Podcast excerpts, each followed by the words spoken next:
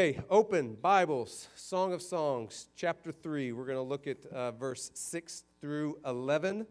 Uh, so last night, um, Nate Hutchinson got married to Killian. Uh, it was a great, it was the shortest wedding I have ever been a part of. 15 minutes. Yeah, it was unbelievable. I, I, I said, Adam, you've never spoken that less in your life. He, uh, he performed the service. It was fantastic. Um, but it was really interesting. As I think it was like two weeks. No, it was last week. Uh, Killian and Nate were meeting for our last premarital counseling session, and the wedding is on Saturday night, and obviously church is the following Sunday. And Killian asked me very innocently and and almost like, um, you know, I, I want to be there. She said, you know, should Nate and I be at church on Sunday? And I looked at her and I said, only if you want to violate the Song of Songs. And she was telling everybody that at the reception last night. My pastor told me not to go to church tomorrow. So there you have it on tape. Thank you. Thank you, Killian. All right, so uh, let's think about this. What do you think the top 10 most expensive weddings in the history of humankind are? Well, I have them for you.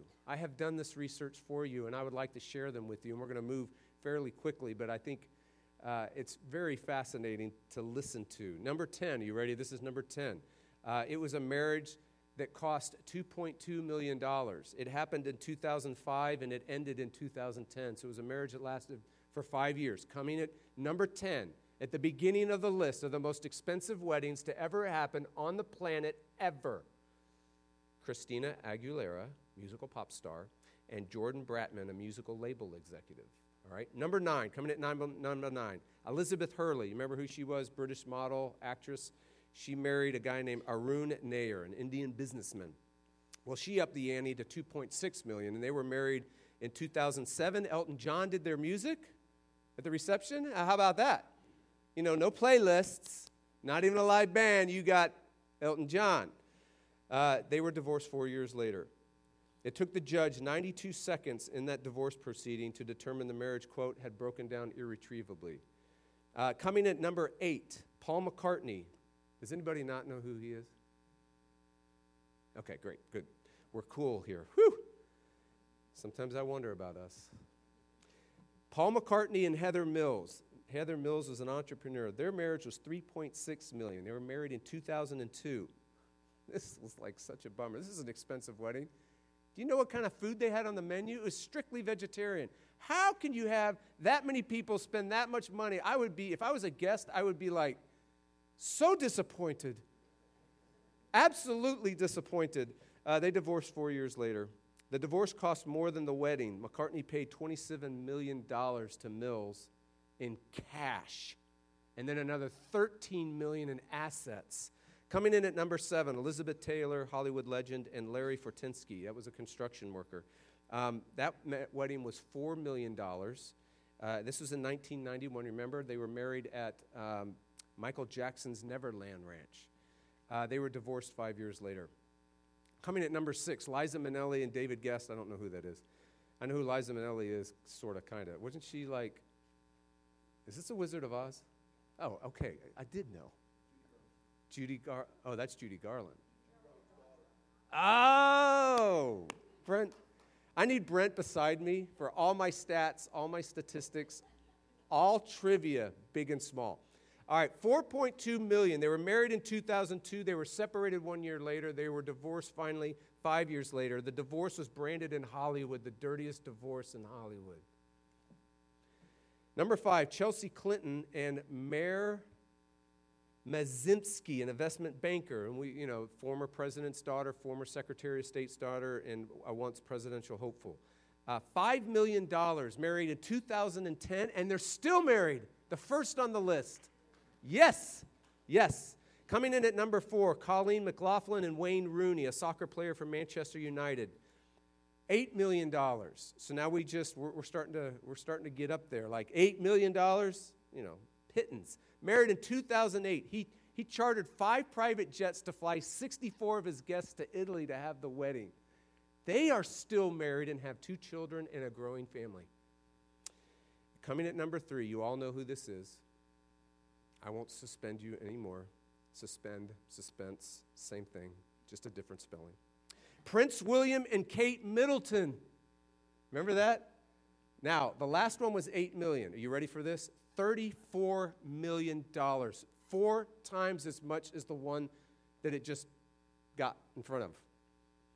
Um, they were married in 2001. It was called the Wedding of the Century. They are still married. They have two children, and they may have more. I don't know because this might be just a tad, a year or two behind.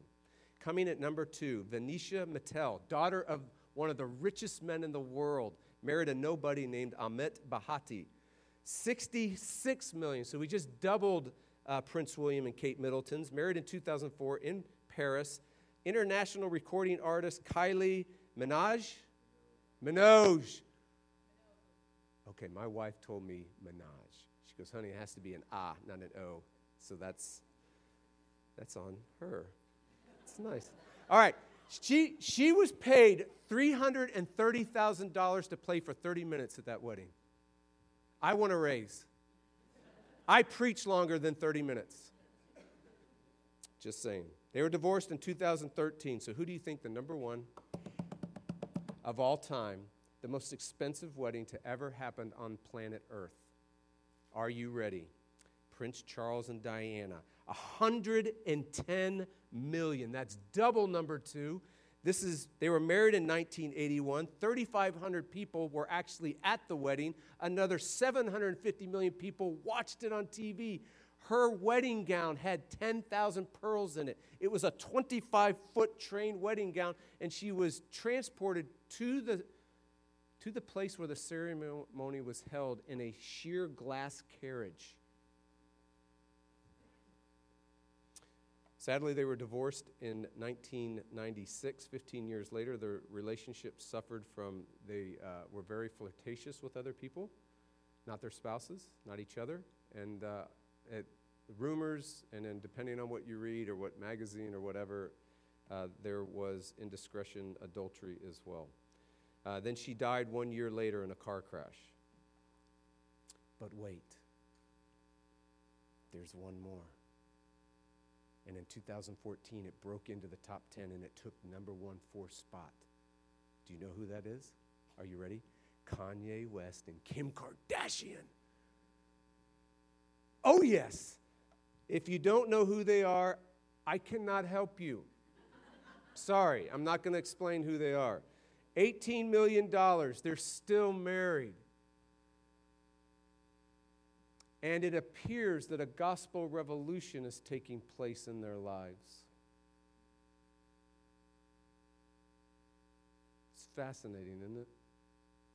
The kingdom of God is like a seed or yeast. Survey by the Knot, a wedding planner service in 2016, showed that the average cost of a wedding in the United States in 2016 was $35,329. That was the average. So I, I am now telling my girls that, hey, um, eloping is not a bad idea. There's no shame in it. Um, I could do the service for free with you and you, the person you're going to marry, their parents, and your mom, and I'll be fine. Everyone on the planet thinks weddings are a big deal. Do you know that? Everyone on the planet thinks weddings are a big deal, whether they last for one year or not. It doesn't matter what gender you are, it doesn't matter whether you are a Viking or a Spaniard. It doesn't matter whether you're 16 or 60.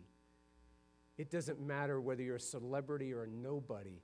It doesn't matter your race. It doesn't matter your socioeconomic status. It doesn't matter what your tastes and personality is. Every single human being on the planet thinks weddings are a big deal. How can that be? Unless there's something like inherently to them, like gravity, that you just can't escape whether you believe it or not, there's something to a wedding, there's something to a, a marriage that was put there, whether you believe it or not. Please stand for the hearing of God's word.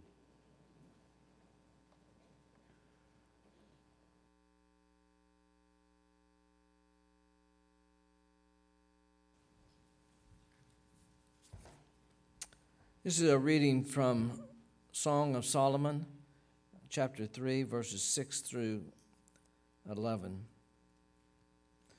What is that coming up from the wilderness like columns of smoke, perfumed with myrrh and frankincense, with all the fragrant powders of a merchant? Behold, it is the litter of Solomon. Around it are sixty mighty men, some of the mighty men of Israel all of them wearing swords and expert in war, each with his sword at his thigh against terror by night. King Solomon made himself a carriage from the wood of Lebanon. He made its post of silver, its back of gold, its seat of purple. Its interior was inlaid with love by the daughters of Jerusalem. Go out, O daughters of Zion and look upon King Solomon with the crown with which his mother crowned him on the day of his wedding, on the day of the gladness of his heart. This is the word of the Lord. Please be seated. So, Lord, we ask that you would fill us with your spirit. Would you shine on the page, give clarity to the mind, realness to the heart? And Lord, what we're asking is that you, Jesus, uh, we would experience you with your word this morning. We ask this in your name. Amen. All right, so why are weddings such a big deal? why are they such a big deal? This whole passage is electric, isn't it? It's dramatic, it's vivid, it's experiential, it's emotional. The passage is saying to every reader, to you and me, feel it. feel it. This whole passage is otherworldly, it's dreamlike, it's fantasy like, it's, it's surreal, it's like Cinderella. It says to every reader, could it be true? Is it true? This whole passage is epic. I mean, it's exotic, it's ultra, it's super, it's beyond, it's above, it's transcendent. The passage is saying to every reader, to you and me, it's saying, be in awe. Be in awe of what you see here. This whole passage is timeless, it's ageless, it's ancient and modern, mingling together at the same time, simultaneously at the same spot. It's saying to you and me, Do you see it? See it. Open your eyes, see it. Because what's here has always been. When she shows up in verse 6, it's God like. Do you see that? Look at verse 6. She shows up, and if you're an, an Israelite, you're an Israelite, and you see, uh, what would an Israelite think? What would they feel? What would they envision when a pillar of smoke, a pillar of fire starts coming towards them out of the wilderness? God is here. They would think, a pillar of fire by day and by night, a pillar of fire leading us out of Egypt, a pillar of fire parting the Red Sea, a pillar of fire leading us through the wilderness, a pillar of fire and smoke leading us into the promised land.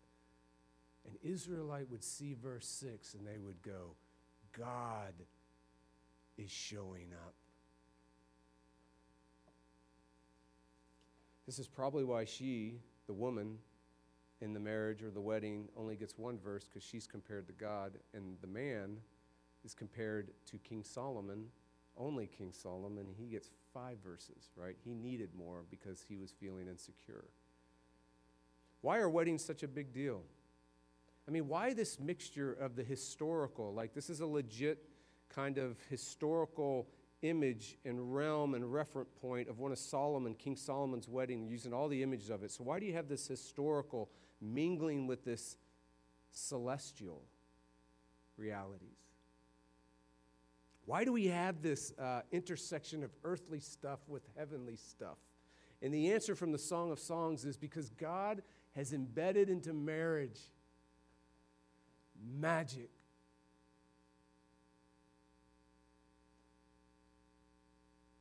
That's why everyone all over the world, regardless of when you lived and where you lived, regardless of the time period, since the dawn of human beings, have believed weddings are a big deal. Because inherent to marriage and inherent to a wedding is magic. It's been woven into the very fabric of marriage itself. It's been woven into the very fabric of a wedding itself. That God has placed, God has infused, God has taken part of His glory and placed it in marriage, placed it in a wedding. It's magic. This is why everybody knows it, whether they believe it or not. This is why everybody knows it, whether their marriage only lasts for one year. This is why people will spend millions and millions and millions of dollars on weddings every year. So the question then is okay, so that's great. There's magic in marriage. Um, weddings are magical, fantastic. They always seem to do something. If you're ever there and you ever witness it, something's going on. You don't know what exactly. So, what exactly, what, what magic did God embed into marriage? What is that magic? Like, what did He infuse into marriage? It's there whether you believe it or not. What did He place there that everyone intuitively, intuitively knows it exists? Why do we have fairy tales? I mean, why do we have these stories? Because it's almost like this. I told us in the first service when every ancient civilization, every ancient civilization has a flood story. And so you have two options to interpret that. Everyone made up a myth of a flood story, or there really was a flood story. And every ancient civilization acknowledges it. That's why it's in all their textbooks, that's why it's in their history. They all have this cataclysmic flood story. Some folks look at it and say, well, you know, it's just a myth, and everybody seemed to believe the myth. It was a fairy tale. Or maybe there really was one. Well, when you have fairy tales everywhere, maybe it's because there really is one. Maybe there is a, a magic that everybody longs for, hopes for, dreams for, wishes it's true, but struggles to believe that it's not. Okay, so before we look at the marriage that's embedded in the text, I have to do a couple, we have to do a little textual house cleaning. Okay, so I just put like cold water on all of us because we have to go, we have to get a little geeky, we have to get into the text a little bit because some of you, I need to tell you, I need to have some integrity, I need to tell you, not everybody's going to see the text the way I'm seeing it. So, in doing so, uh, I'm going to prove my point really quickly. Are you ready? Some see this whole wedding scene as only about Solomon. It's a metaphor about the man. So the wedding scene is all about the man all right? The ESV, my translation, where I have my wonderful Bible that's brand new, and you can still sort of smell the leather, it translates it this way. Verse 6 What is that coming up from the wilderness like columns of smoke? And, and it, because it has the answer for you in verse 7, it interprets it for you. It's telling you what it is. Behold, it's the litter of Solomon. Okay, so that's, that's folks see that. I do not see it that way. There's another group of folks that see it this way. Others see verse 6 as the woman and verses 7 through 11 as the man. So it would go like this. See the what in verse 6? It should better be translated who. So it would be who is, and then the that, it should be translated this. Who is this? Why would I translate the that to a this? It seems so petty. Well, here's why I would translate the that to a this because the that is feminine, not masculine or neuter. So it would change if it's feminine. It's something feminine is coming out of the wilderness. Well, I wonder who that could be. And then, when you look at perfumed with myrrh and frankincense, this shows up again only one other time in the Song of Songs. And it clearly refers to the woman. Which we're going to get to. Chapter 4 is the wedding night, chapter 4 is the honeymoon. So be prepared. Next week we start probably five, two to three chapters on the honeymoon. So you squeamish people might want to like schedule a vacation or something then. Look at lastly at verse 7. It could literally be translated this. Now, verse 7 in the ESV says, Behold, it is the litter of Solomon. Well, that's their interpretive decision, right? But when you look at the literal translation, it goes like this Behold, a litter which is Solomon's.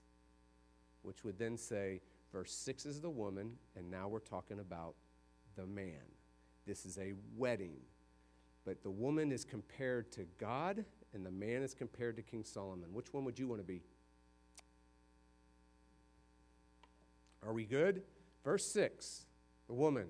Verse 7 through 11, the man. Okay, back. Let's get back to the text. What magic did God embed into marriage? This whole passage is timeless, it's ageless, it's the mingling of, of ancient and modern together simultaneously at the same time. The text is saying to you, See it? Do you see it? It's here, and it's always been here. What's here that's always been here? What's here since the beginning of all things? What's here since the first original woman and man were formed out of the dust and placed on the planet? What's here? What's so ancient? What's so modern? What is the magic? The answer is the magic of covenant.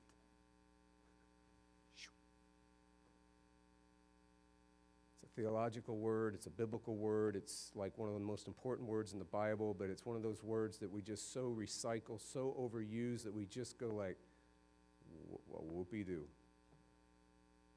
You know, we all fall in love with the word, like everything becomes a covenant covenant worship, covenant communities, covenant Bible studies, covenant men's group, covenant women's group, covenant, you know, uh, safari groups, whatever covenant everything. And then we get over, we get sick of the word. We, we drop it for 10 years, and then someone new comes in and goes, Hey, I found, discovered this new great word called covenant. And the church does it again, and we do this every 10 years. But the reality of the covenant doesn't make much sense. It doesn't have the impact. So let's, if you don't get gripped by covenant, let's get gripped by the meaning of it. Are you with me? Here's the meaning of it. After the original man and woman were brought together by God, here's how God describes what is happening. When God brings the man and the woman together in the first marriage, in the first wedding ceremony, this is why it's described. It's described, it's recorded as a covenant. For this reason, a man will leave his father and his mother and cleave to his wife, and the two shall become one flesh. Mike Mason wrote this book called The Mystery of Marriage, and he says it this way Marriage is the closest bond that is possible between two human beings. That, at least, was the original idea behind it. Socially, legally, physically, emotionally, spiritually, every which way. There's just no other means of getting closer to another human being and never has been than marriage. There's not another way you can get closer to a human being than marriage. It's the magic of marriage. Cleaving means cleaving, it means becoming one flesh, the text says. It literally means to be glued to the other person. But you're glued to such an extent that you mingle. You're glued to such an extent that not only do your bodies intertwine, your souls intertwine, every aspect of your life intertwines in such a way that you're glued that if, if the other person is torn from you, it tears you with them.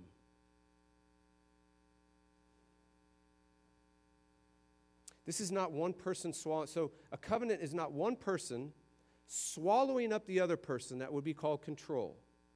It's not one person being swallowed up by the other person willfully. That would be called codependency. And it's not two people living independent lives. Those would be called roommates. It's two people forming one new single unit. One new thing called a one flesh thing. Cleaving is binding and, and bonding and mingling and mixing. Of two lives, two souls, two bodies, two whole lives together, and that's called the magic of covenant. It is a uh, binding love forever. It's the stuff of fairy tales, it's the stuff everybody dreams about. It's the stuff that you hope is true, you wish is true, but you wonder is probably not. So, what difference does the magic of this covenant, this is what covenant means, what difference does this magic make in your marriage right now? What difference does it make for anyone considering marriage right now? What difference does it make for the single who hopes to be married one day or for the single who knows they will never be married one day? What practical difference does this make? And here's the answer. First, it leaves, it enables each spouse, this magic of covenant enables each spouse to leave lesser commitments in their life and in their relationship. It enables them to do it. For instance, listen again to Genesis. For this reason, a man will leave his father and his mother. Why would you leave your father and your mother? That's so weird. Aren't fathers and mothers good things? Aren't friends good things? Aren't children good things? Aren't earthly relationships good things? But somehow there's something happening here. There's something incredibly magical here. There's something, something strange here. For this reason, a man will leave his father and his mother, cleave to his wife, and the two will become one flesh. If you are married, your marriage en- engages your whole soul. If you're married, your marriage is your most important relationship on the planet. It's the most fulfilling relationship on the planet for you. Your spouse is now your first priority in life. You are now best friends and lovers. Tim Keller, in The Meaning of Marriage, says it this way if, you, if, if your spouse is not the number one priority in your life, the number one priority relationship in your life, if that's not happening, what will happen is something else will become that. And this is what he says. If you see your spouse mainly as a sexual partner, so if your whole soul isn't engaged, if you aren't cleaved, if you aren't united, bonded forever, binding love with your spouse, uh, but you only see them as a sexual partner or you only see them as a financial partner. That's what he's saying. If you see your spouse mainly as a sexual partner or financial partner, you will find that you will need pursuits outside of your marriage to really engage your whole soul. In that case, children, parents, career, political, social activism, hobbies, or a network of close friends, one or more of these things will capture your imagination, provide joy and meaning, and absorb emotional energy more than your marriage and that will be deadly, he says. Your marriage will slowly die if your spouse senses that he or she is not your first priority in your life. If your spouse, if you're married, if your spouse is not your first priority in your life, whatever is your first priority in your life is now your pseudo spouse.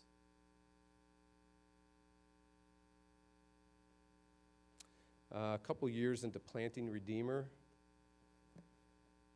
my wife Nancy came up to me and said, Hey, honey, can we talk?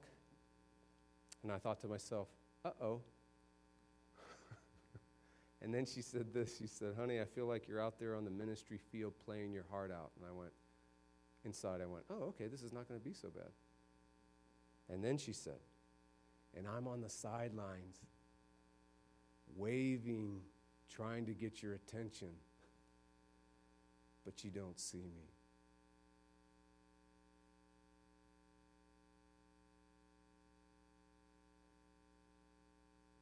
Is your spouse on the sidelines, waving, trying to get your attention, but you just don't see them?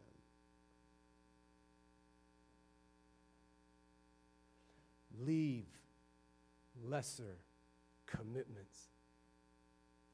Covenant enables you to do that.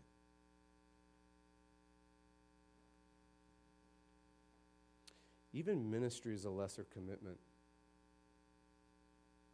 Do you know what the number one, since the beginning, since Jesus walked this earth, and there has been a thing called ministry, that the number one problem, the number one devastation, the number one like ravaging of marriages for Christians and for pastors and for um, Christian leaders and for missionaries and ravages families. You know what the number one thing that does it? The lesser commitment of ministry.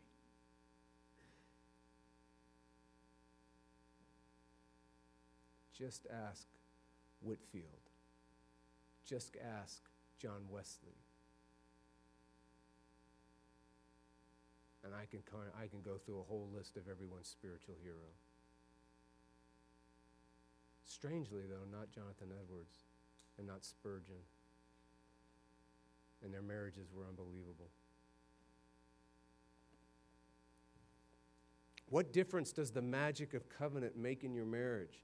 First, it allows you to leave lesser commitments. The second thing it does, it allows, allows each spouse to love the other in the present and in the future. Covenant allows you to say, hey, honey, I love you today. And, honey, I will love you tomorrow. Well, what's tomorrow? You don't know what tomorrow brings. For better, for worse, I will love you. For richer, I hope. For poorer, I don't. I will love you. In sickness and in health, I will love you.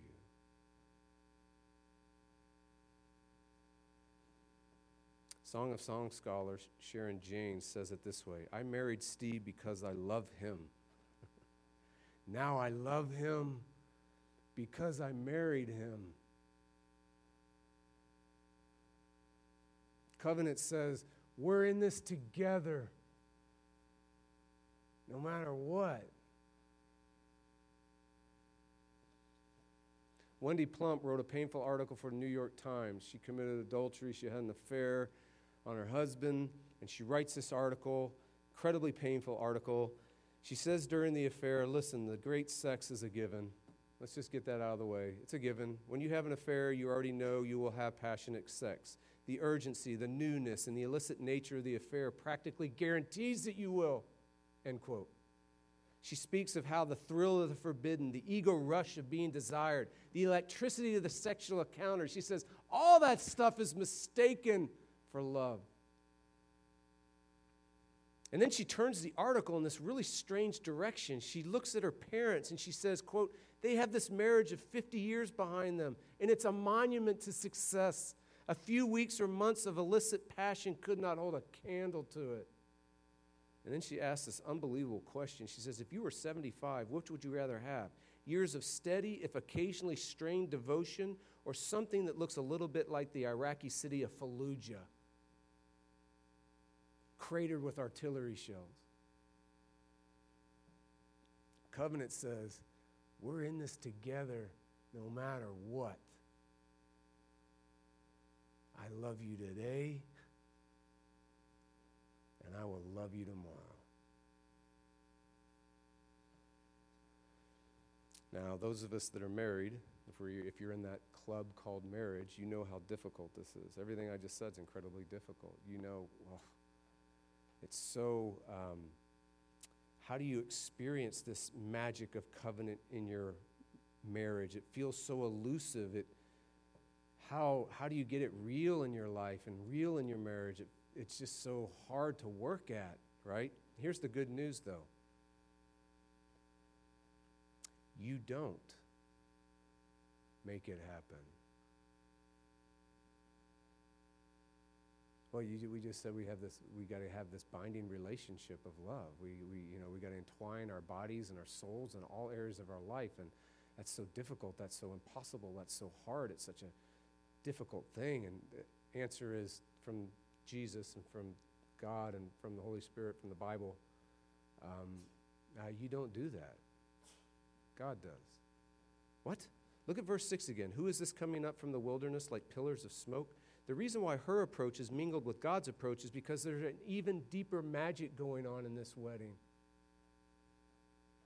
God is there. That's the point. And God is establishing this covenant. God is creating this binding relationship. God is actually sealing and union these two lives. God is doing it. That's why there's that famous line in every marriage, and I hope they stay in there and you should have it in your marriage. That famous line that goes like this What God has joined together, let no one on the planet, no one on the earth, no one in the past and the present and the future tear it asunder. This is the point. I do so much when I do marriage counseling and when I we have struggles in our marriage. Uh, it, usually, some of the root issues go something like this: Everyone's trying to become one. You're trying to establish unity and oneness, and you're trying to establish being best friends and lovers, and everyone falls short, and one person's frustrated, and the other person gives up, and it's just this, this dynamic going on all the time. And the text is saying to you, God is saying to you, you don't establish it. God does. And when you got married, He did it. Now it's just a matter of being who you already are. You are one. Did you say I do? Uh huh. Okay. You're one. You're one flesh. You're in covenant. Done, kaput, over, kibitz, whatever. Dos vidanye, it's finished. Now, get to work. Now, live it out. Now, because it's been done for you, fight for it. Pray for it. Believe it. Be who you already are.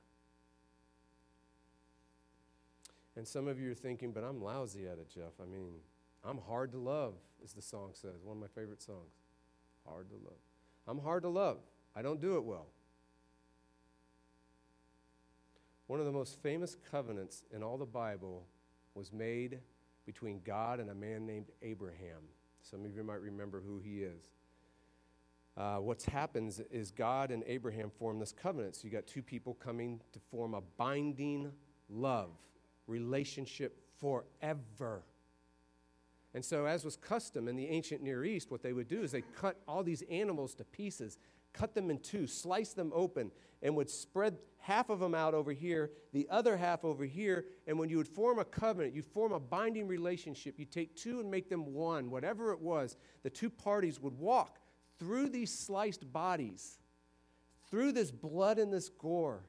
And they would each take their turn and walk through because what they are saying to the other person in forming this bonding relationship.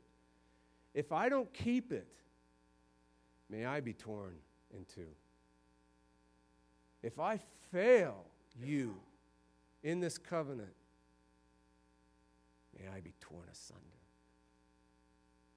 And then the craziest thing happens, y'all. Abraham's ready, God's ready, and then all of a sudden God turns to Abraham and he knocks him out.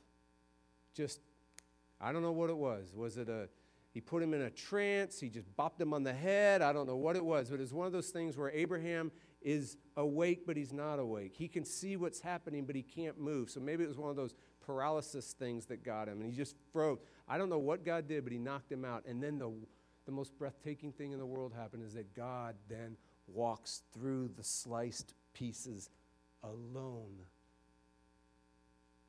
All alone. He shoulders all the responsibilities of the covenant himself. It is a one way covenant. Abraham never walked through it. But wait a minute, he did. Because when God walked through it, not only was God saying, Abraham, if I don't keep my binding love relationship to you, May I be torn asunder. But then he turns to Abraham and says, And Abraham, if you don't keep it, I'll be torn asunder.